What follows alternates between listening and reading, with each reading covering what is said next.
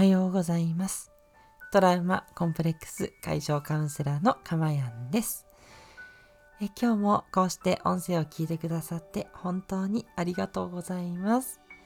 え収録している日時ですが、2021年11月20日の5時20分になったところです。ちょっと今日は遅めのスタートとなりましたが、皆さんいかがお過ごしでしょうか？えー、っとですね、えー、もう11月も3分の2終わってしまうということで、いよいよ年の瀬が見えてきたかなという感じです。ね、えー、冬支度というですかね。なんかだんだんほんとそんな時期になってきて、ちょっとね、こういうなんだろうな年の瀬が近づいてくると少しワクワクするんですよねなんかこういいなっていう感じとあとね、えー、だいぶコロナの方が落ち着いてきた時期でございましてねこのまま収束してほしいという そういうねちょっとこういい方向に向かっていくワクワクも入ってるかと思いますはいでは今日のテーマなんですけど気持ちがこもっていなくてもありがとうというテーマでお話ししたいと思います。そう、私はですね、これすごい、うん、悩んでたというか、最近まで割と 思ってたことで、ありがとうとか、こう、なんだろうな、元気でねとか、ね、そういうことって、やっぱ気持ちがこもってないとダメなんじゃないかなってやっぱり思ってたんですよね。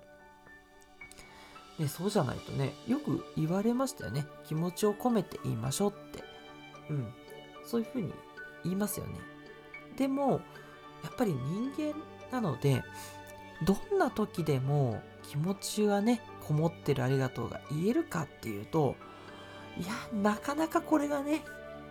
メンタルが落ちてる時も含めてとか言われるとちょっと難しいなっていうのはありますよね。はい。なので今日はちょっとこのメッセージをですね、エールとして送りたいと思います。えー、もちろんね、あの気持ちを込めようとはしてください。ね、そこはね、ちょっと大事なポイントなんですけど、それはね、できると思います。ね、ありがとうっていう以上こうありがとうって言いたいっていう気持ちはあってほしいですでも実際あなんかこもってなかったなありがとうって言ったけどちょっとどうだろうこれは本当にありがとうって気持ちかなっていうことはそんなにね考えなくて大丈夫ですつまり実際に気持ちがこもってるかどうかではなくて気持ちを込めたいっていうそういう思いが大事なんですね。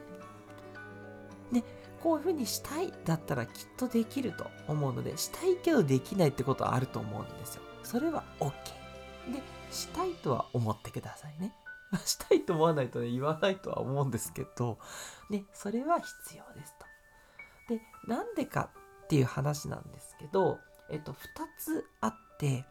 一つは言葉から感情が生まれるっていうことなんですよ。ね、普通ね、感情があって、それで、その怒って、こらって言ったりとか、悲しくて辛いんだよってなると思うんですけど、それもあるんですけど、逆もあるんですね。言葉から感情が生まれるんですね。ありがとうとか、あとてもありが、嬉しいですとか、ありがたいですとか、そういうね、言葉を言うことによって気持ちがそっちに引っ張られるっていうのが一つの理由なんですね。だからまさに本当私のこの放送とかそうで、いつもすいませんね、この放送のことをね、話、引き合いに出しちゃうんですけど、この放送をすることで私はいつも気持ちが整っていくんですね。気持ちが整ってるから放送するではなくって放送してるうちに本当にこう嬉しい気持ちに必ずなっていくんです。必ずですね。もう嬉しい。あとはちょっとねうんこれ難しいポイントですけどカウンセリングもそうなんですよ。うん、えで嬉しいって言ってしまうとねあの皆さん本当に真剣に悩まれてる方々なので、えーと、ちょっと不謹慎かもしれないです。そう思われたら本当に申し訳ありません。なんですがカウンセリングでお客様といろいろと、えー、お話をしてコミュニケーションも取る。これ自身が私にとってはなんですけどもう心からの何て言うのかな嬉しいなっていう気持ちになるんですね。この人の1ミリでもお役に立ちたいっていうそういうねそういう気持ちがまあもう1ミリとは言いませんもうあれもこれもという感じでお伝えしていくんですけどまあそれがね本当にお客様に刺さるかどうかといったところはねなかなかねあの難しいところもあったりするので気持ちとしてはそうなんだけどでそれでだんだん感情が整ってくる。なんかこう心地よい状況になる。放送をしたり、えー、カウンセリングをしたりなんですけどね。でそれと同じでとにかくありがとう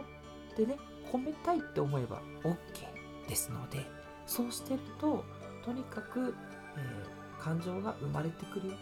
っていうことなんですねはいそしてもう一つもう一つはやはり言霊ですね。まあ同じといえば同じなのかもしれないんですけど言葉を発することによってその言葉が自分に返ってく